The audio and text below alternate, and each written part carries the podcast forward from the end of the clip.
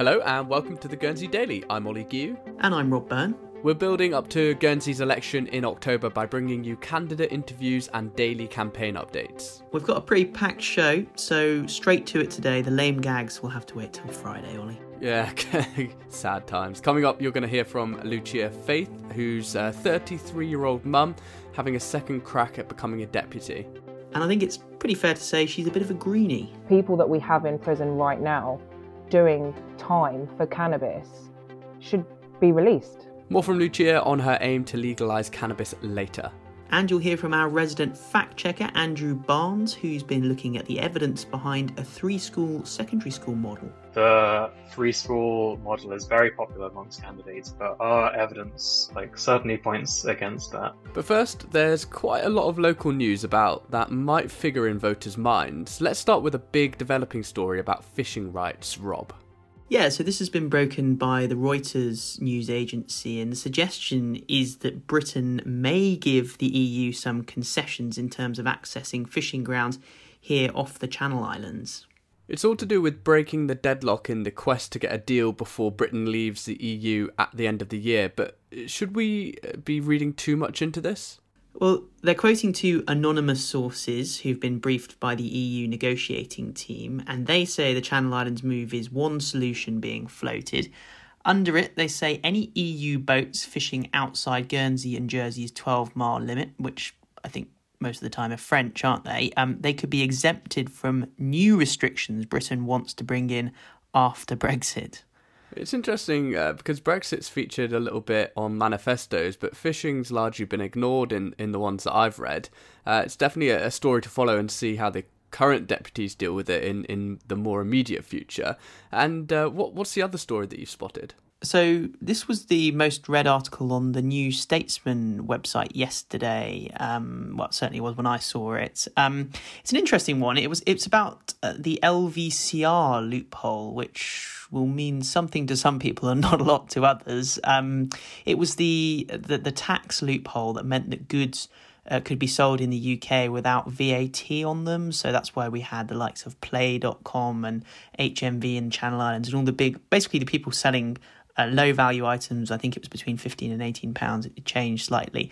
And it gave those firms that sort of shipped goods to Guernsey and then onwards back to the UK a competitive advantage because they could sell them cheaper without VAT. And it obviously had a massive impact on uh, a number of particular CD businesses that went um, out of business. And it was kind of this article was a, a long read, it was a feature looking at how it evolved, the people who it affected, and mostly a chap called Richard Allen who campaigned against the loophole and eventually helped get it closed uh, by uh, the British government. Uh, this was going back to, to 2012 now.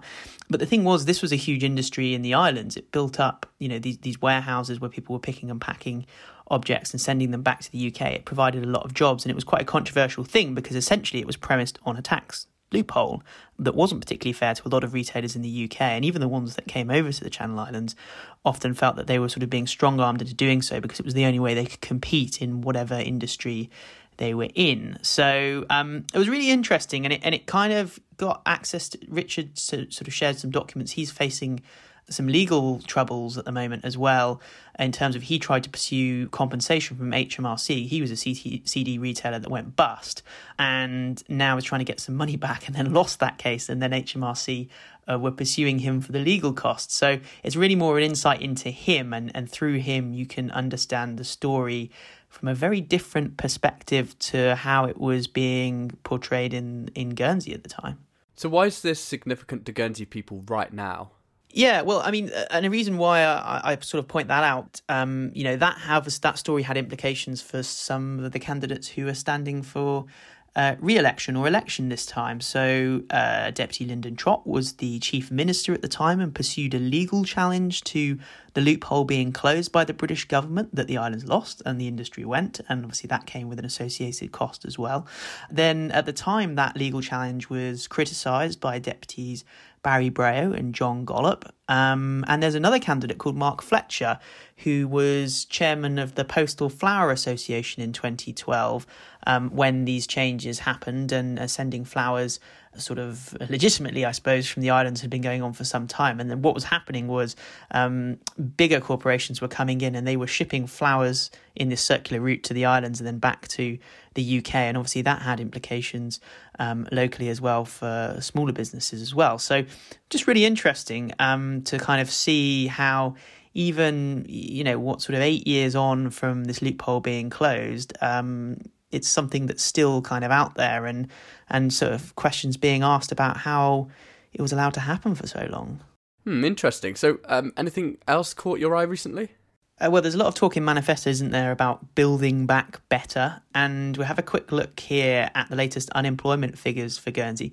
They do look promising. The number of people out of work was at 1600 in back in May. It's now down to 690. Uh, so unemployment's fallen considerably. But the Guernsey Press actually on Wednesday has picked up with a story focusing on the fact that 20 to 29 year olds have been hit particularly hard uh, when it comes to unemployment. That's the sort of uh, that's the age category with the highest number of people out of work and continuing to be so even in the latest set of figures.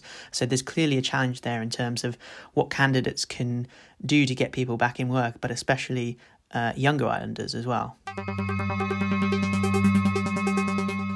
And next up is Lucia Faith. Um, she's probably known locally the most for her campaigning work to legalise cannabis. She stood unsuccessfully back in 2016, uh, but that hasn't deterred her from coming back for another go. I'm Lucia Faith. I'm 33. I was born in Guernsey. Um, I'm half Italian. Uh, my mum's from Guernsey. My father's Italian. I'm a mother. I've got a 17 year old and 21 month twins a boy and a girl. So uh, life is um, has been very different the last 21 months, uh, keeping me on my toes, that's for sure. Uh, I run my own business, Healing Hands, which has really helped many, many people in the community and other places um, because I do do stuff um, online as well. Um, and what's the business, Lucia? Sorry, what, tell us uh, roughly what it's what it's about.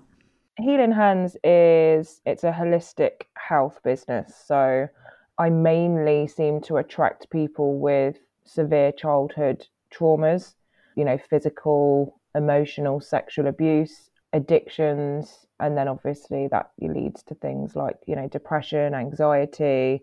I guess because I'm a the activist and lobbyist and the founder of the Guernsey Drug Strategy campaign, people feel safe coming to also see me with addiction problems. So I do see a lot of people that are struggling with addiction. And obviously, uh, I have my own personal background and story in addiction. So I always say uh, the best experts in these sorts of fields are the people that have been through it themselves. You know, you can have as many certificates as you like, but unless you've actually been through it and come out the other end, I'd say that those people are the people we should be listening to.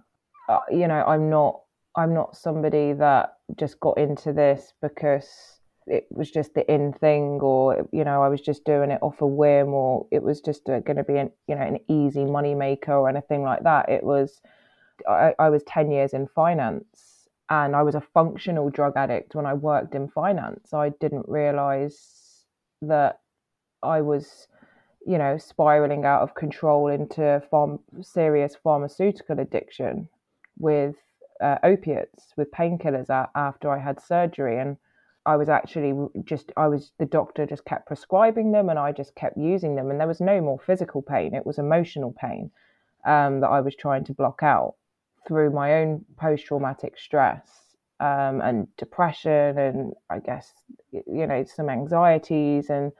Um, so it was more emotional than physical pain, but you know many of us know that you know, painkillers also help to make you feel good emotionally as well. So it was blocking out that side of things for me.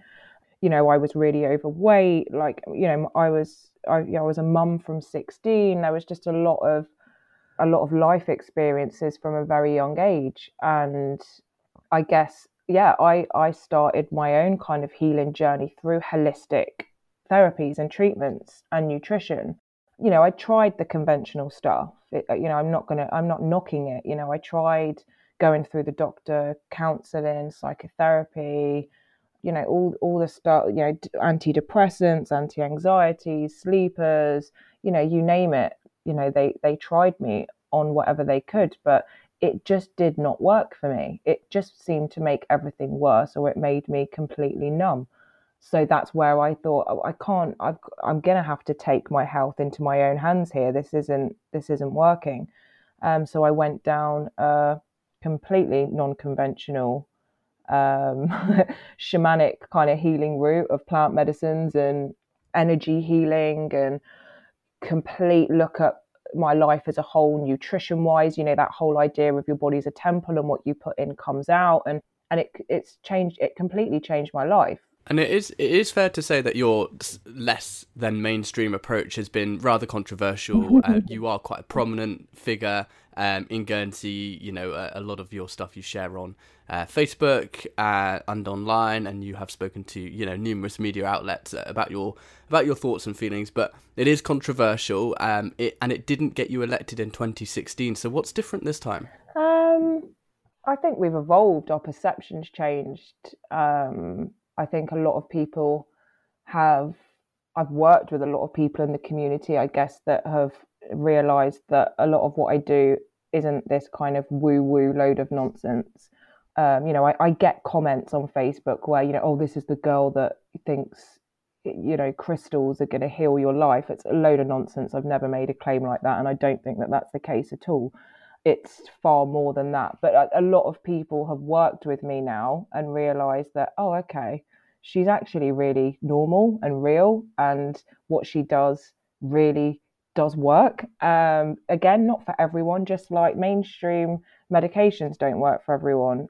Yeah, I think what's changed is perceptions have changed. You know, look look at me in 2016 when I was, you know, trying to change perceptions and the stigma around cannabis. You know, everyone, you know, I got so much stick for that.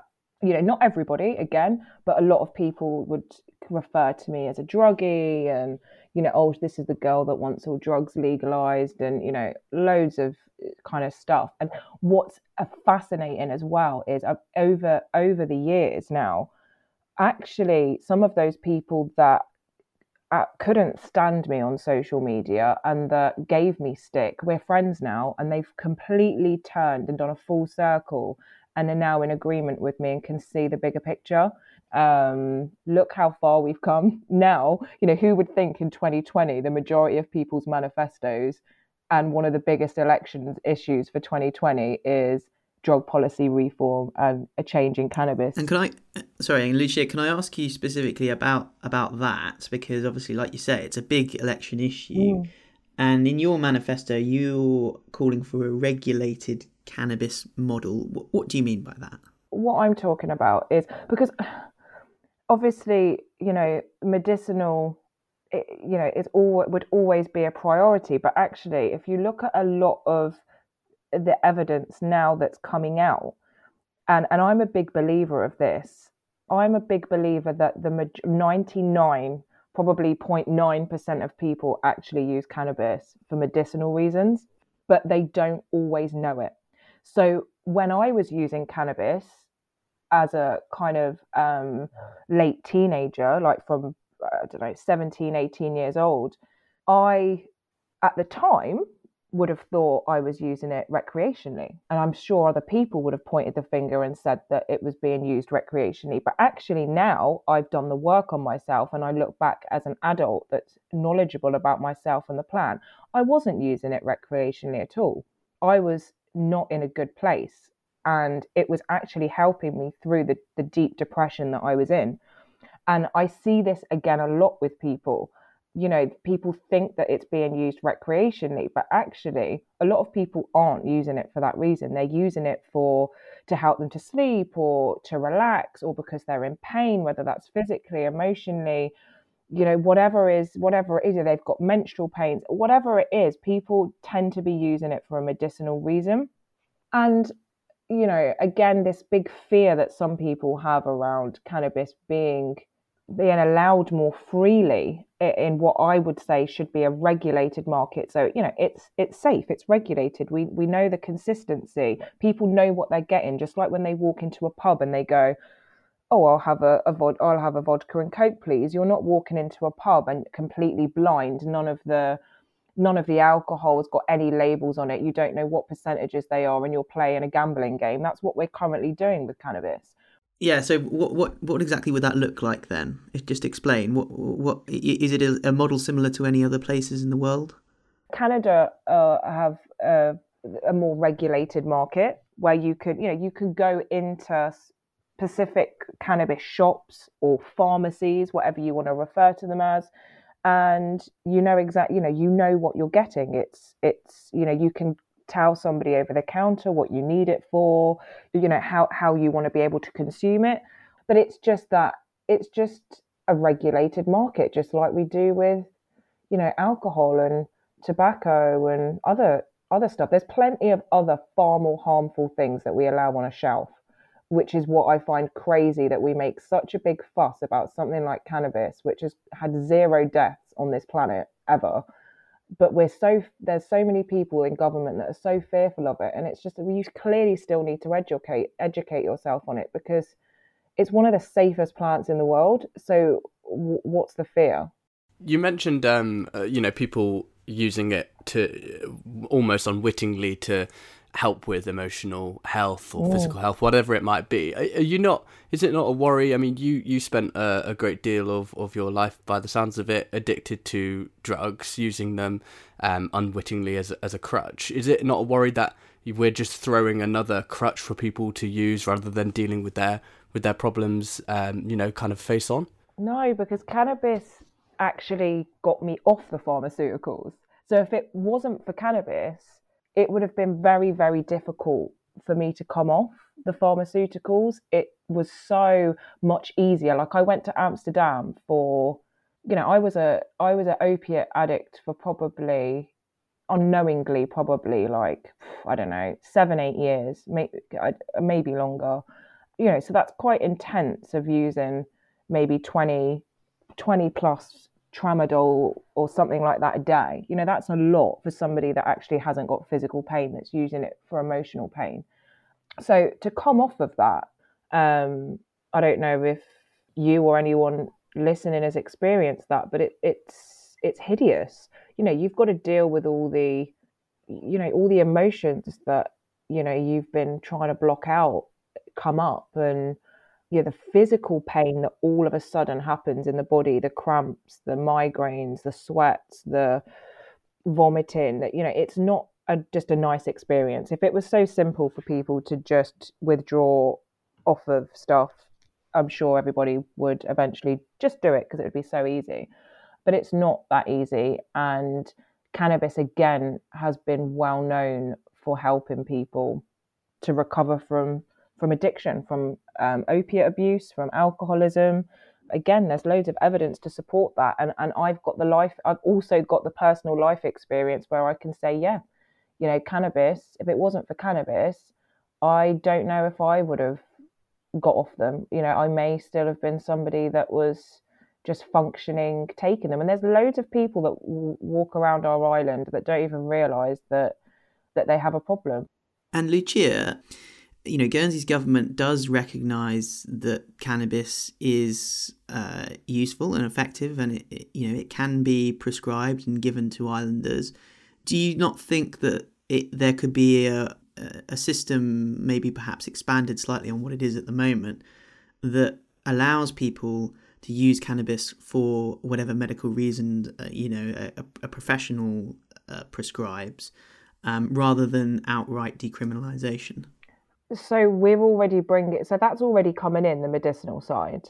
It's yeah. not you know it's not quite in place yet but we're almost there. I'm hoping it's only going to be a couple more weeks and people will be able to access it which you know is great but it's also it's got to be privately paid for you know, it's not, you're looking at a roughly, just off the top of my head, I think it's roughly about £250 a month. So it, and it's private. There's uh, currently not anything in place that is going to pay for that for anybody else that needs it. So we're only allowing a certain class of people access to that as a medicine we're also you know it's coming off island it's you know it's it's mostly coming from the uk which you know why why when Guernsey are allowing all these people to come here and set up these big grows would we want to allow somewhere else to make the profit from it. It it economically um, doesn't make any sense to say that you know everybody's talking about the economy in their manifestos and how we need to build back. Wouldn't it make far more sense for us to keep it local and offer it locally? Um, to me, to me, that would make far more sense. And then also on the on the decriminalisation side is you can't say that it's okay on one level, and then but it's not on another. That, that it, that's hypocritical, and it's also who's it serving? You know what what are we gaining from still criminalising people for using cannabis? It's immoral. It's unscientific. It's actually just insane, to be quite honest. I actually think people that we have in prison right now doing time for cannabis should be released. That that's how I feel about it. it. It's completely wrong that we are saying, oh yes, you know, cannabis is actually a medicine, um, but we're still going to hold it as a as a Schedule One drug with no medicinal value, which again is completely hypocritical.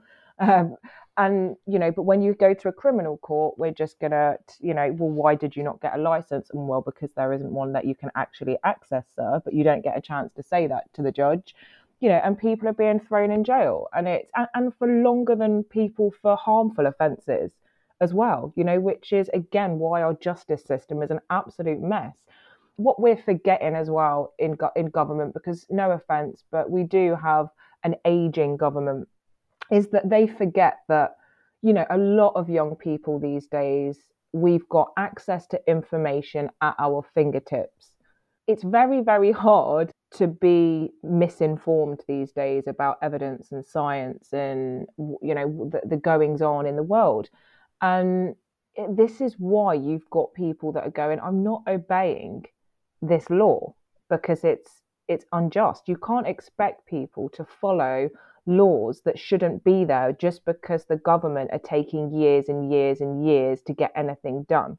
Um, so this is why you know I fully am supportive of, and the Guernsey Drug Strategy campaign have got an amnesty model in place, and we've been um, lobbying the states for the last few months for an amnesty to come in, which looks like if we get the right people elected in the states in October that the amnesty will come in. There's a lot of de- current deputies that support it, but unfortunately, we just don't have the right people on the Home Committee right now that will listen um, to what's needed. They refuse to look at the evidence. Not all of them, but um, unfortunately, the ones that that have got the power in that department, and they're just blocking everything that needs to be done. What What do you mean by an amnesty model? Sorry. So an amnesty is is is basically pardoning. So it's recognizing that people actually shouldn't be going to court and to prison for cannabis, unless that unless it's something harmful that else has been involved. I'm not saying you know if they've also been involved in in other crimes that have that you know that's a completely different story. I'm not just saying let everybody out of prison that has got a cannabis charge. If there's other violence or robbery or other stuff that's attached to that then they have to serve their time for that. But what you will see is a huge drop in all that other stuff once you have regulated markets. You see it everywhere uh, else that's done it. That other crimes drop and addictions drop and but yeah, the amnesty model is that, you know, it basically allows the police to stop what they're doing. It allows the resources and the police time to go actually where it's needed. Because, you know, they've been saying we don't have enough time for all the domestic violence and, you know, the other stuff that's been going on since COVID um, and all the, you know, they're having to deal with a lot of mental health problems and they don't have the time for it. Look, you know, you've only got to look at the Guernsey press to see how much of their time is being taken up by, you know, by by cannabis and how many people are currently taking up spaces and resources and taxpayers' money with cannabis. Are, are you not um, concerned a little that the voter might see you as, as a bit of a one trick pony, though? Yeah, probably. I've I've had that. I've had you know that oh you know she's only about getting getting cannabis legalized, you know, things like that. But that that's not the case at all. Um, you know, I'm I really want to work on how we can improve our mental health. We've got a serious mental health issue um, on the island, and currently, what we're doing isn't working, and that really we really need to change it, and we need to build up better resources and better training and there's a there's so there's so many things. I'm a, I'm a huge Mother Earth activist. Like you know, I absolutely love the natural environment, the earth, and would love to get involved in projects that could make Guernsey an innovator of being a kind of a real green place to live and doing you know being far more just natural in our in in the what we produce in our you know being organic finding a different way of energy resources that aren't harmful on the planet. You know there's so the thing is is with me is there's so much that we're doing as human beings in 2020 that is not sustainable and that needs to be reformed you know education is another one. You know everyone's waffling on about the buildings you know oh do you want a two or three school model? Do you want you know do you want this? You know what's the okay great you know i am for i'm very much for you know i've i've listened and i've heard what the teachers and the children are saying. To me they're the experts. That the teachers and the children they're the people that are living it they're the people that are in it and they're the people that we should be listening to. So yeah i am far more um, in favour of the three school model and keeping sixth form.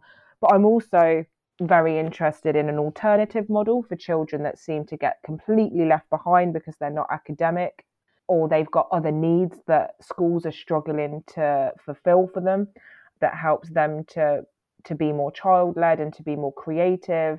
Uh, i think we need to support homeschoolers more than it's rather than making them feel segregated all the time. It's like you know people want to homeschool that's great and we need to support that more but for me, education is goes way beyond the buildings that they're in. I think kids could it doesn't matter. You could put kids in a shed and and they would be fine. It's for me it's more about what we're teaching our kids that matters. We need to change education on a deeper level than just the buildings is is what I'm trying to say and what I'm trying to say is I'm far more there's a, there's a lot more to me than than just drug policy and justice reform. Lucia, it's been an absolute pleasure. Thank you very much for your time and for speaking to the Guernsey Daily. Thank you. Finally, you'll hear from Andrew Barnes. He set up a fact checking website and he'll be coming on the podcast over the coming days. Andrew Barnes, welcome to the show. Tell us, why have you decided to set up this fact checking service? So I saw initially that a lot of uh, candidates were um, pushing, frankly, incorrect statements or statements which were misinterpreting or re- misrepresenting results. And I wanted to introduce like a higher standard for candidates and deputies um, in politics in Guernsey. That's quite a lofty aspiration. Yeah, definitely. Um, but I think it's an important one. Um, like we should elect candidates who know what they're talking about. Have they sort of passed the health check, or what's your sort of early analysis? So I'd say it's a mix. So certainly for the school model, the three school model is very popular amongst candidates, but our evidence like certainly points against that. Um, and there's plenty of other things as well. Uh, you definitely find manifestos where they're talking complete rubbish on some topics. Can we unpack that on the the three schools? Because the first article on your website, uh, or or uh, I guess the first sort of prominent piece of work that you've done on there, is around some of the claims that people are making on education in their manifestos. What are you basing that that on? On the fact that the three school model isn't necessarily best for educational outcomes. So we went through um, a bunch of studies um, looking at how school size affects um, student attainment and other things like that, and also how schools are merged and also the effects of sixth form size and class size on student attainment again, and cognitive abilities, I think is one of them. And we found that um, a lot of the studies relied upon for the advice of smaller schools were based upon areas which were mostly rural or had high rural rates. So a more recent study that we found showed that rural schools have very, very poor attainment when they have a high number of students. And that was really affecting the results that we were seeing. So you're sort of saying that uh, because Guernsey isn't a rural setting in, in the way that others are, that those findings perhaps aren't applicable to the Guernsey the Guernsey model. Yeah, definitely. Uh, by the standards we're looking at, Guernsey is very much urban. Uh, if not a city, then a town. And the results for towns and cities were very different to those for schools. They generally, in fact, they pretty much always recommended large schools, if not larger than the two school model in some cases. What other sort of elements of education have you been looking into in this particular article? So uh, one of the big things we were looking at was selective education, so grammar school systems versus non-grammar school systems. Again, we, we found like no evidence for the grammar school system being better. In fact, uh, it quite often underrepresented very disadvantaged students. And the more disadvantaged you get, the less representation you see. Overall results didn't change going from a, a fully comprehensive system to a grammar school system. And if someone's listening to this and they're sort of thinking, well, perhaps you're just uh, getting a bit too academic about all this. You're you're going and finding evidence of things that uh, might not necessarily fit Guernsey because Guernsey's unique. We we hear all the, we hear this all the time that you can't apply uh, evidence from other jurisdictions necessarily to Guernsey. What would you say to someone who uh, I imagine you've maybe even been sort of thrown that criticism your way already. What would you say to someone of that, um, thinking along those lines? Yeah, I'd say a lot of it does apply to Guernsey. So in a lot of the cases, they um, control for more and more variables to a point where you can absolutely apply it to Guernsey. I don't think there's like these results go across many different countries and largely so, show the same trends. Um, it's not realistic to say that they couldn't be applied to Guernsey. And if you are saying that they can, like, they can't be applied to Guernsey or your results can be applied to Guernsey. Where is your evidence that your point of view can apply to Guernsey as well? What other fact checking areas are you going to be honing in on in the coming weeks? So we should have a fact check on, on economy coming out very soon. Um, we've also got environment coming up, and then there'll be things like housing and health and immigration. Justice is also a big topic, so cannabis is one of the biggest topics in uh, that we've come across. Yeah, it does crop up in a lot of manifestos, and we're also going to uh, have you fact check some of the claims being made in hustings as well. So um, I hope you're looking forward to getting involved in that. Yeah, definitely. Andrew Barnes, thank you so much for your time. Thank you for having me, Rob. And if you want to read Andrew's article on the education claims being made in candidates' manifestos, you can head to his website. It's factcheckergsy.wordpress.com.